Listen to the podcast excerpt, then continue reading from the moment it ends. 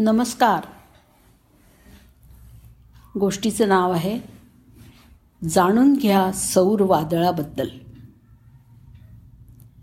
आपण सूर्याचं चित्र कसं काढतो? आधी एक गोल काढतो मग त्याच्याभोवती त्याची प्रभावळ दाखवतो. ही प्रभावळ म्हणजेच सूर्याचा कोरोना. सूर्याच्या अंतरंगात जी प्रचंड उलथापालत चाललेली असते त्यातून सौर वादळं त्याच्या प्रभावळीमध्ये निर्माण होतात. सूर्यावर चाललेल्या उल्थापालथीचा अभ्यास नासा करीत आहे.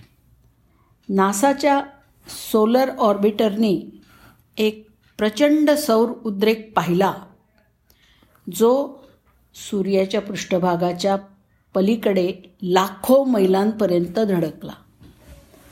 नासा आणि युरोपियन स्पेस एजन्सी म्हणजेच ई एस ए यांच्या सोलर ऑर्बिटर अंतराळ यानाने आजपर्यंतचा सर्वात मोठा सौर प्रॉमिनन्सचा उद्रेक पकडला.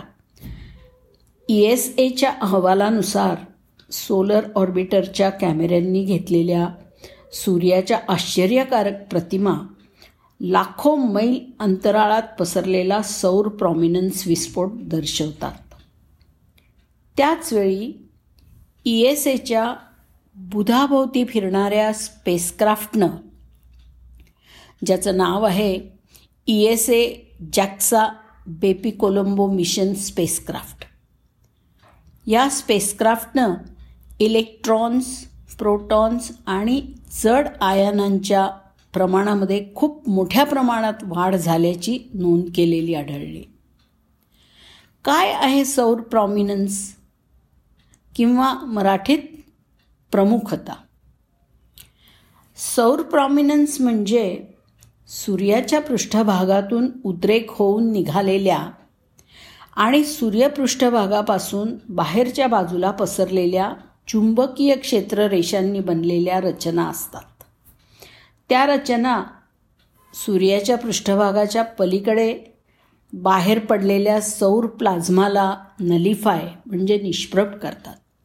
या क्रियेमध्ये कित्येकदा कोरोनल मास इजेक्शन चुंबकीय क्षेत्र आणि प्लाझ्माचं मोठ्या प्रमाणात निष्प्रभीकरण केलं जातं. यालाच कधीकधी सौर सुनामी असं संबोधलं जातं. या सौर घडामोडींमध्ये जगातील इलेक्ट्रॉनिक उपकरणांवर परिणाम करण्याची शक्ती असते. आणि त्यांच्या तीव्र भूचुंबकीय क्रियांमधून होणाऱ्या प्रतिकूल परिणामांमुळे जगाचं इंटरनेट पूर्णपणे ठप्प करण्याची क्षमता असते. नवीन प्रतिमेमध्ये कॅप्चर केलेला हा सर्वात मोठा सौर प्रॉमिनन्स पंधरा फेब्रुवारी रोजी आला आणि तो पृथ्वीपासून दूरच्या किंवा विरुद्ध बाजूला पसरलेला दिसला. साधारणपणे सूर्याच्या प्रभावळीचे फोटो घेण्यासाठी जो कॅमेरा वापरला जातो त्यात सूर्यबिंब झाकलं जाईल अशी चकती मध्यभागी बसवलेली असते.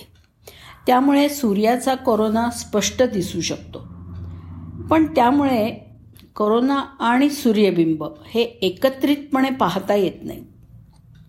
मात्र सोलर ऑर्बिटरवरती असलेल्या एक्स्ट्रीम अल्ट्रावायलेट इमेजरच्या फुल सन इमेजरने ही प्रतिमा कॅप्चर केली होती. या कॅमेऱ्याची रचना सूर्याची संपूर्ण सौर डिस्क किंवा सौर चकती नेहमी कॅप्चर करण्यासाठी करण्यात आलेली आहे. म्हणून आपल्या अहवालामध्ये ई एस एने स्पष्ट केलं आहे की सौर ऑर्बिटरनी पाहिलेला प्रॉमिनन्स ही सौरचक्तीसह एकाच चित्रात कॅप्चर केली गेलेली तशा प्रकारची सर्वात मोठी घटना आहे. यामुळे यासारख्या घटना सौरचक्तीशी कशा जोडल्या जातात हे पाहण्यासाठी नवीन पद्धत उपलब्ध झालेली आहे. याआधी आपण चला सूर्याला भेटायला या गोष्टीमधून नासाच्या पार्कर सोलर प्रोबच्या म्हणजेच पी एस पीच्या कार्याबद्दल माहिती घेतली होती. पी एस पी हे सूर्याला स्पर्श करणारं पहिलं मानवनिर्मित अंतराळयान देखील कोरोनल मास इजेक्शन दरम्यान निरीक्षण करत होतं. आता पार्कर सोलर प्रोब आणि सोलर ऑर्बिटर दोन्ही संयुक्त निरीक्षण करण्यासाठी एकाच वेळी त्यांचे कॅमेरे सूर्यावरती रोखतील.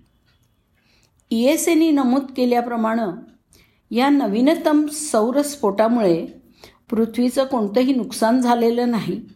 तथापि या सौरस्फोटामुळे हे परत एकदा दिसून आलं आहे की सूर्यावर होणारे स्फोट अचानक कोणतीही पूर्वचाहूल न लागू देता होतात आणि यामुळेच अशा उद्रेकांचा अभ्यास करण्याची निकड अधोरेखित होते.